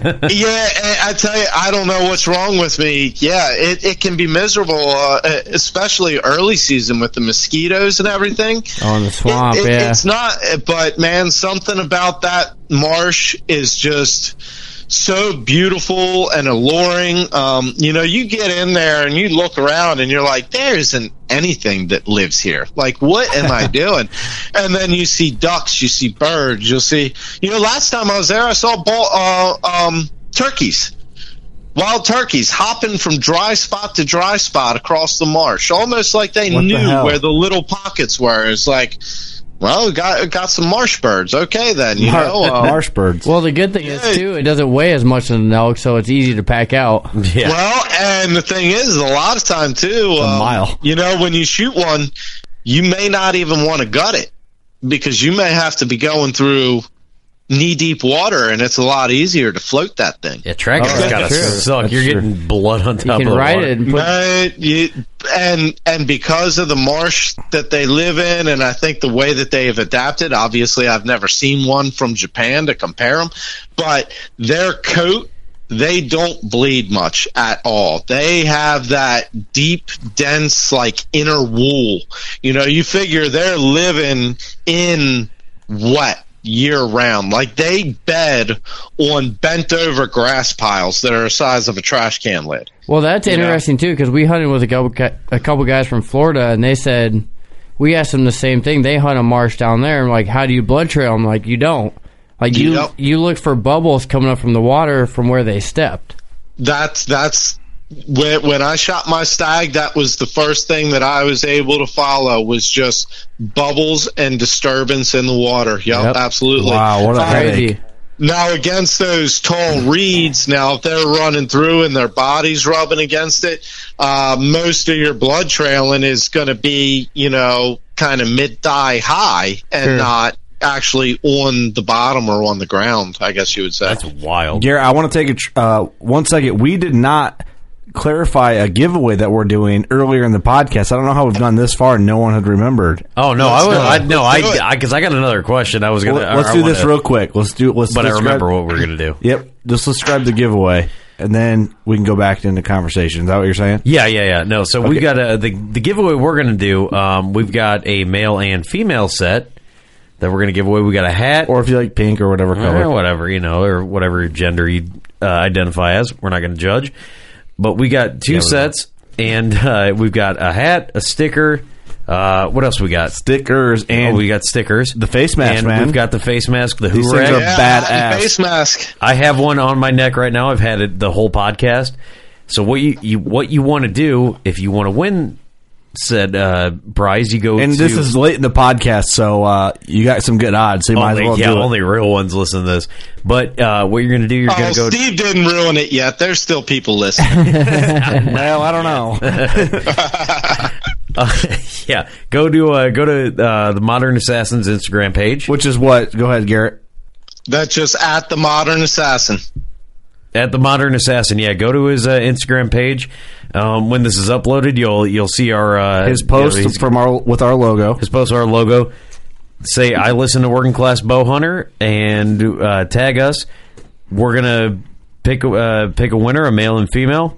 Again, don't judge us if we get it wrong. Just kidding. We'll know the difference. But uh, yeah, we've got um, or you know uh, maybe say which one you want to win. So we're picking two winners, so- yeah, we're yeah. picking two winners. So if you want to win that uh, win that prize for that girl you're going to take on a date, tag uh, tag us and let us know. Hey, I want this uh, for my old lady or uh, whatever. That hat with the running buckle on the side of it's pretty sweet, isn't it? Yes, Yeah, they are. badass, nice. It's good stuff, definitely. And uh, the face mask is in there is in there as well. These things are sweet, and it's not only a face mask; it's like a bandana you can wear for it. It's going to be perfect early season. Doug's already mapping his out to wear for turkey. Yep, And- they're they're com- they are very comfortable um, to wear, man. I, I I'm I'm very impressed by these. Uh, And the- actual hoo rag. I like stuff. the bear skull on it. That thing's badass.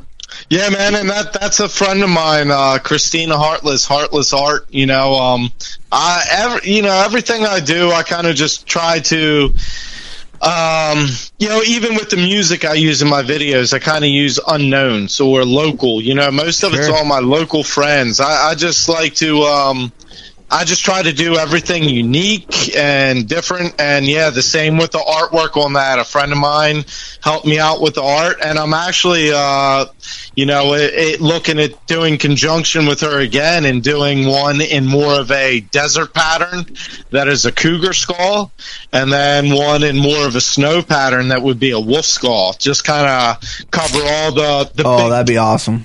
big game predators Oh, of North sure. America. You know. Oh, that's awesome. Uh, I do like it. I'm, I'm wearing it right now. I don't know We if you can tell. coyote yeah, you can definitely hear.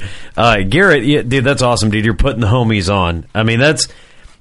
I, I always enjoyed that. There's a there's a couple other Yeah. hunting shows that uh, that did that where it's like local local bands, and man, that's you know you get an outlet and you want to A little bit to. higher. I'm wearing. really I'm wearing the. There you go. That thing does look awesome. But yeah, dude, the the I feel hoorah. like I so- could just beat the shit out of Steve with this on. dude, I'll put mine on and beat the shit out of you. hey, hey, Kurt, if you end up dead next to a bear, Ah. which I, I've heard more than once that th- this may be how you go out, I want to see you wearing that mask. You Oh. got to let that bear know he's got an equal match. You Oh, know what I mean? Don't worry. When they arrest me for Kurt's for me bludgeoning Kurt to death, I will be wearing this in my mugshot. So don't worry. hey, man, there's been a lot of lot of different things killed with people wearing that mask, but that that would be a first, Steve. the ultimate predator, another human. It'll actually never happen, so it's fine. But uh, we will we will rock them this season. Uh, yet this season yet for sure. Um, so thank you, man, for providing all this, and Yeah, man, for sure. to all the listeners, participate in the giveaway. There you um, go. Back to let's see if Steve actually remember what were we talking about. Yeah. So no, because I want to bring up because I was looking up uh, when you guys were talking about. I I- like I just uh, you know was typing in Sitka and there's a difference between Sitka and Sika deer. There absolutely is. And it's wild that they still call it a deer, but um, I this is on Wikipedia, so however however valid this information is, So not very valid. but when they're talking about introduced populations, they went from everywhere to Estonia, Germany, Switzerland. But in the United States, Maryland is where they introduced him to. Oklahoma, Nebraska, Pennsylvania, Wisconsin, Virginia, Indiana, Michigan, Minnesota, Maine, Wyoming, Washington, and Kansas. So it sounds like Well- they're trying to make this a. Uh, Well, I, I will tell you that Maryland, um, the very fringe of Delaware that is kind of connected to Maryland, as well as a fringe of Virginia connected to Maryland, is the only place that these are wild. Um, Okay. Okay. completely wild that you can go hunt these animals free range. Um, sure, they got them in Texas and, and you know, in, in Pennsylvania, you're allowed to have deer farms and stuff like that. So I'm sure there are populations of them other places.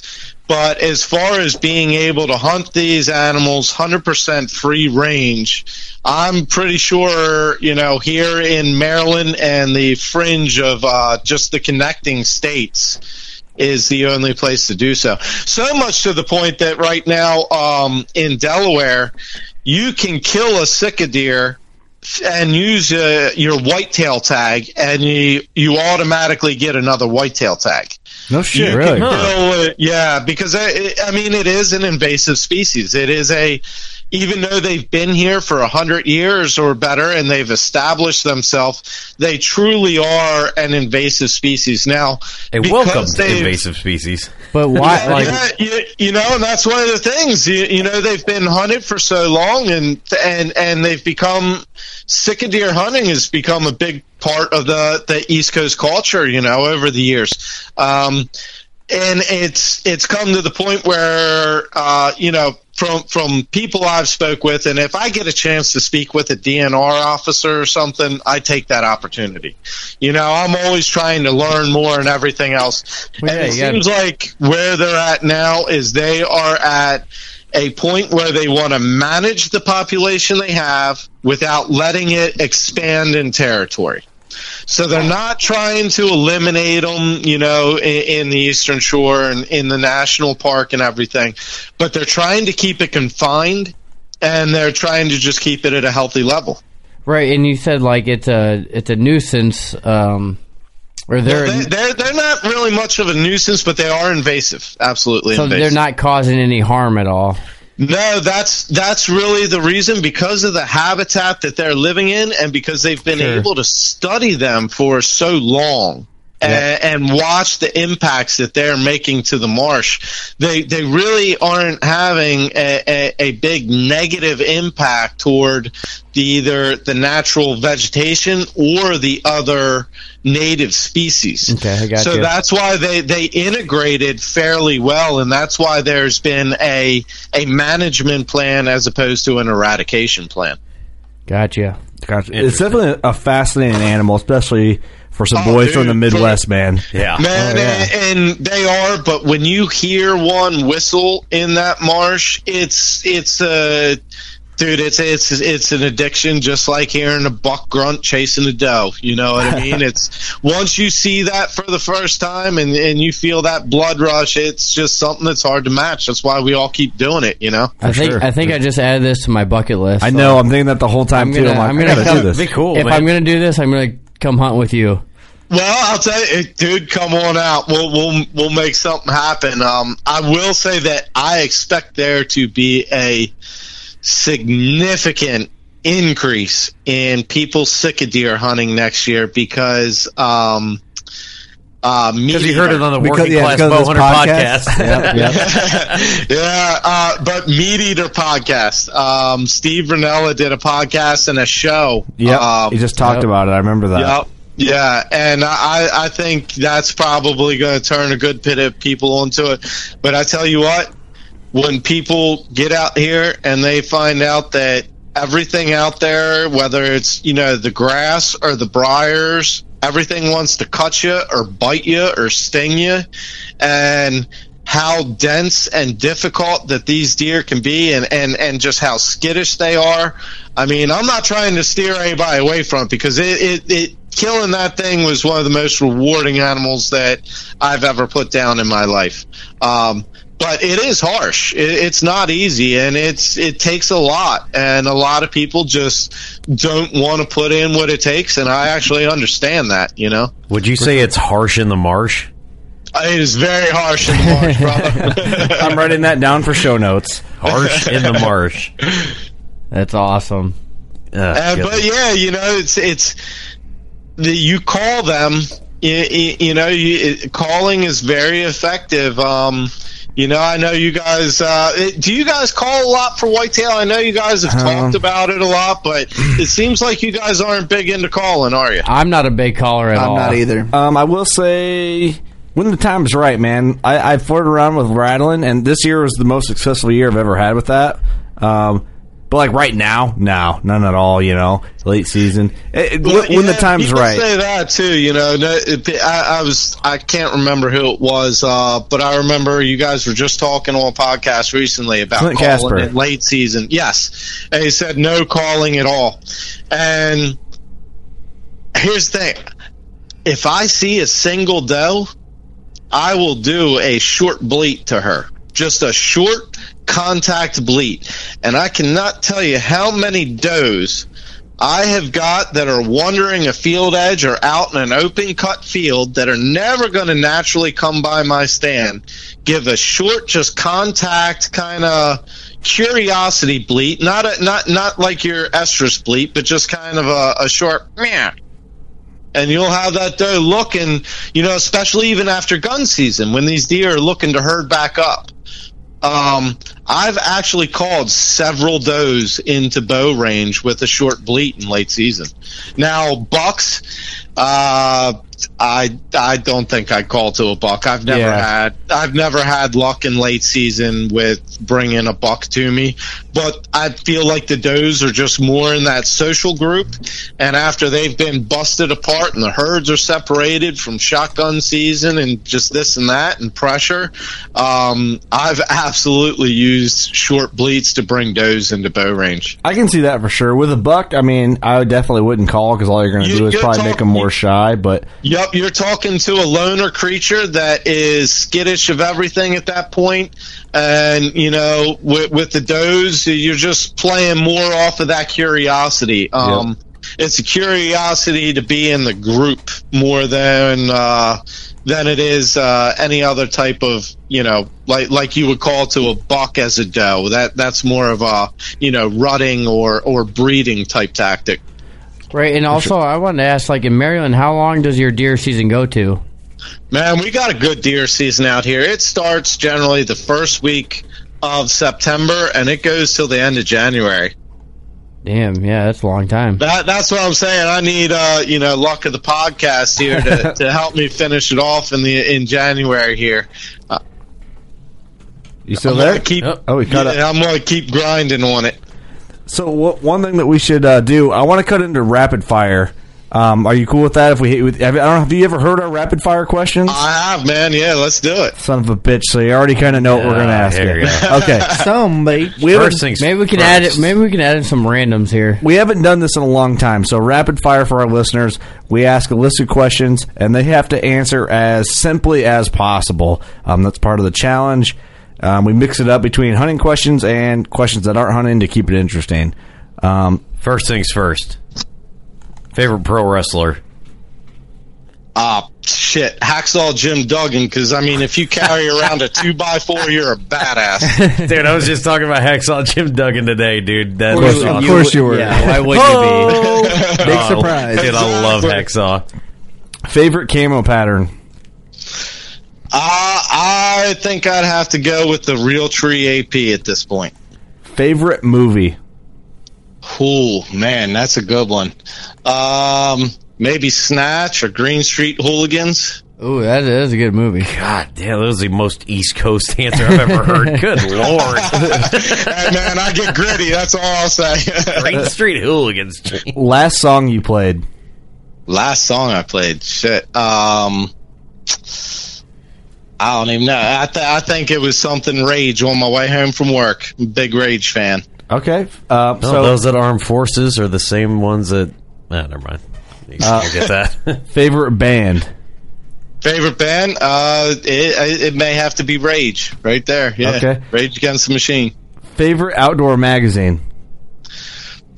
Man, I've I've been looking at outdoor life forever. My grandfather had it, so I kind of grew up with it. I guess I'll stick with outdoor life. Classic. Uh, I, I respect that. Um, favorite bow brand. Favorite bow brand? Man, that's a tough one. Um, Actually, I've it's an easy Hoyt. one. I, I've shot Hoyts for a long time. Um, I'm actually looking into getting a new bow next year, and I guarantee you I will be picking up some of the elites. But I'm a firm believer that there is no best bow. That you get out there, you pick it up, and whatever you shoot best is the best bow for you, and that's that. And even Bingo. Darren Bingo. Said that last week. He's like he w- works for Elite, and he's like, dude, you got to shoot what's best for you. What's now, eventually, you. when you get mature enough, then you know how bows shoot. You come to Elite, but Well, and it, well, the, I mean, in, in all seriousness, it wasn't long ago that you basically you had what Hoyt, Mathews, Bowtech, and PSE, and that was, you know, that was pretty much your your top end bows. Is you had those big four, and you know, you got uh, Elite coming out, and Obsession, and Expedition, and, and there's just a lot of companies with top technology pushing the edge, and it's it, you know, it's Ford, Dodge, Chevy all of them make what they think is the best product and it's it's just personal opinion as to what you like and what fits you best at that point all right. Exactly, Favorite exactly. car brand or truck brand?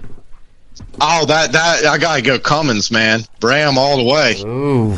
Boy, Ooh, it's two in a I was row. about to say, dude. I was Well, like, yeah, there is no. Uh, there's just Dodge and Chevy at this point. There's no Ford.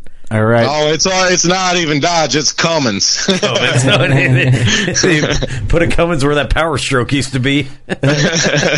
Backstrap or jerky?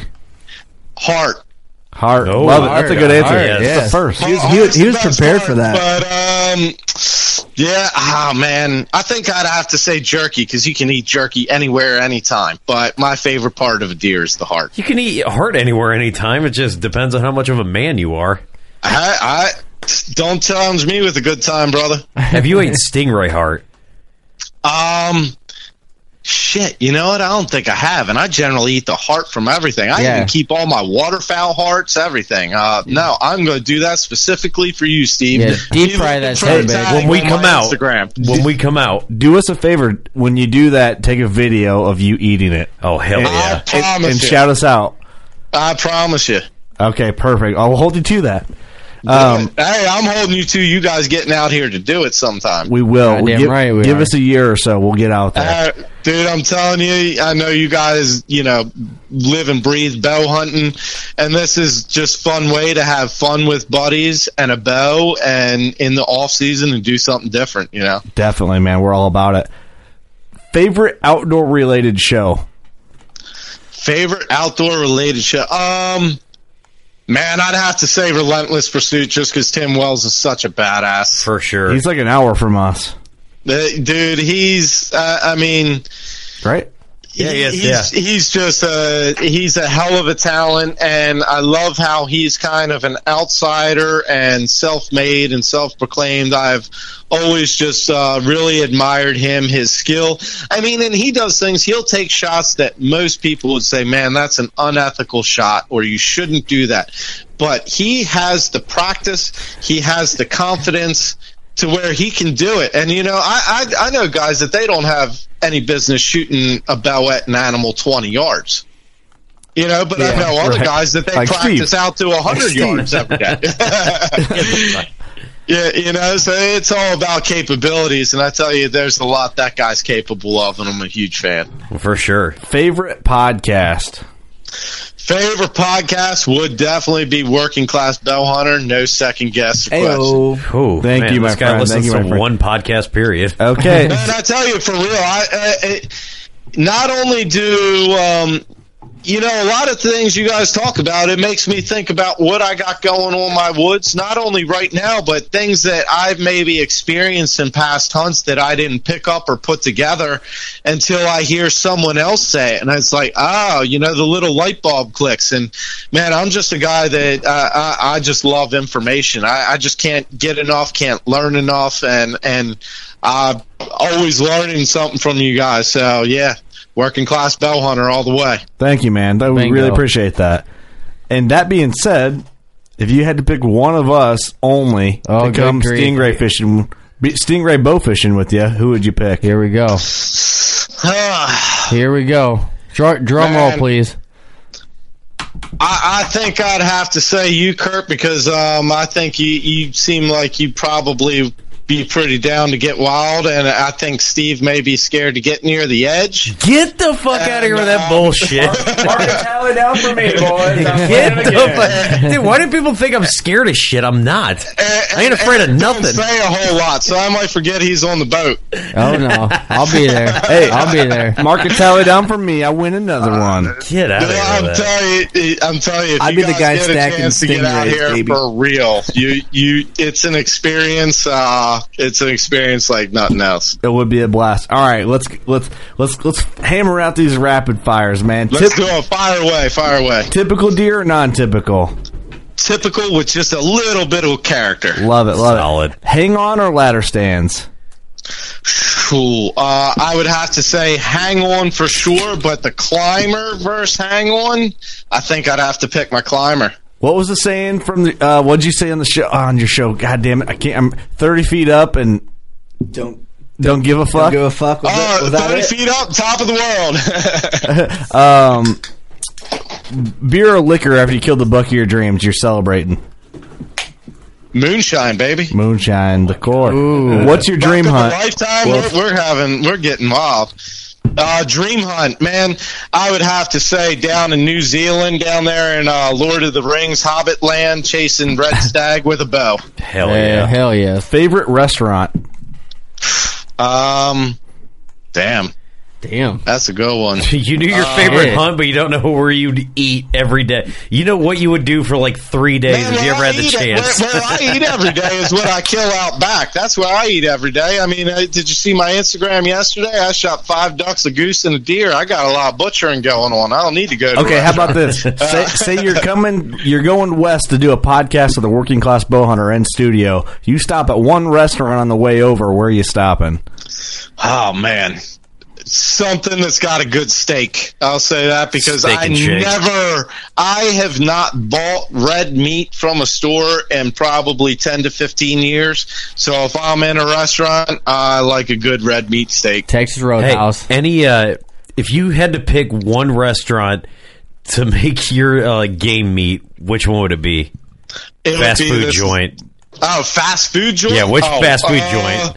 Wendy's. Wendy's. Dude, that's a They- solid they goddamn seem like they're the most real. He you wants know, the, he wants the so- squares. Yeah, square patties. I want something that was probably alive once. I'm not sure if the other place's shit was actually even living in something. right. Wendy's ain't gonna get the double bacon elk. Sup- if you had to pick one superhero power, what would it be?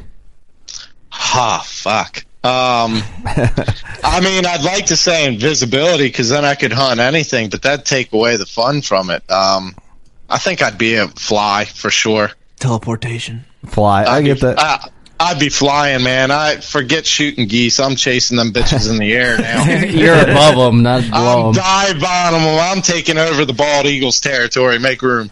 All right, man. This is your time right now. Just what do you got to say? Where can people find you? Spit it. Yeah, uh, yeah, man. Just uh, I, I just try to have fun. I think what I do, um, you know, most people can relate to and and have fun with it too. So yeah, check out my Instagram, uh, the Modern Assassin. Please check out my YouTube and subscribe. I, I'm trying to get more and more on getting on videos, and I have so much content to get out. But you know, I do work full time and I hunt just about full time, so it's hard to get things edited to the quality of what I'm trying to produce. When I put something out, I, I'm I'm not trying to put out a home film GoPro video like you see so many of. I'm trying to put out a production that people are actually going to be entertained with. So, yeah, please check out my my YouTube, The Modern Assassin, Instagram, The Modern Assassin. Um, you know, check out the things I'm involved in with, uh, you know, the Square Up, which is a bow product that I, I got to get you guys turned on to. I don't know if you guys looked into that at all. Um, but I saw. it I saw. I did. I did see it. Dude, it, that is the simplest shooting aid that will make anyone, whether you are a professional archer or a first time shooter, not only a better shooter, but a more confident shooter. Um, I absolutely love that thing, and I, I won't be hunting without it. But uh, yeah, man, just, just check me out on, on Instagram, YouTube, and you know, keep up with with working class bow hunter. Hope to be back on with you guys. Um, For sure. I will say, uh, you know, that, for instance, like I said, listen to podcasts. I, that's how I found out about them slick trick raptor tricks. I, I pretty much tune out when I hear Steve's voice, but I heard I heard slick trick and I heard mechanical in the same. They do sentence. some work. Like, oh, I got to check these things out. They're fucking gnarly. Average listener right here. Dude, yeah, yeah. I, I've always been a big fan of slick tricks. I've shot them for many, many years. Uh, mainly the Magnums or the Viper trick. But as soon as I saw they had a, you know, it is kind of a Swhacker style head, but it's a lower profile, all steel. I, you know, I, I was all about it, and I've put it to the test twice. And Yep, they've tore some shit up this year for us. Goddamn, Yeah. goddamn right. Put it this way, my animals went in a distance measured in feet, not in yards. Hell, I shot a doe and went three centimeters. yeah, that's about how far my doe went. yep, yep. Well, dude, thank you so much for coming on our show, man. We we definitely appreciate it. I feel we talked about a lot that is unknown for most of our listeners, and uh, I learned a lot. And uh, hopefully, the next podcast we record, you're in studio or we're out there. Yeah, man, I'd love to come out there. Uh, hell, maybe I'll load up the, the, the boat and, and the truck and head out there. We'll do some bow fishing out there, do a podcast if you guys can't make it out here. Maybe But, we'll uh, wing some Illinois River jumping carp fishing, and we'll all just try it all at the same time. Man, I ain't never done it, but I ain't promise you this. We're going to have a hell of a good time out there. That's Goddamn right. That is right. Hell yes. Well, stick around on the phone, man. Everyone, thank you so much for tuning in. We don't know why you listen, but we appreciate the hell out of you. Don't forget the giveaway. Go to Modern Assassin's post on his Instagram at the Modern Assassin, the one with the episode art, and comment. I want to win some shit, or I listen to the podcast. Just comment on there and tag us and let us know. We'll pick a winner. Yeah, say whatever and tag us. Yeah. Hashtag uh, tag us, whatever you do. Just do it. We love you so You know, much. And, and uh, yeah, everybody out there, you know, I, I'm super thankful for everybody that supports me, and I know you guys are all thankful for everybody that supports you guys and allow us to just chase what we love to do. You know, we we'd be Right. doing this whether we were successful at at it or not. It's just what we love to do, and of of course, you know, y'all get out there and shoot your bell. I'm going to close it at that. We love you.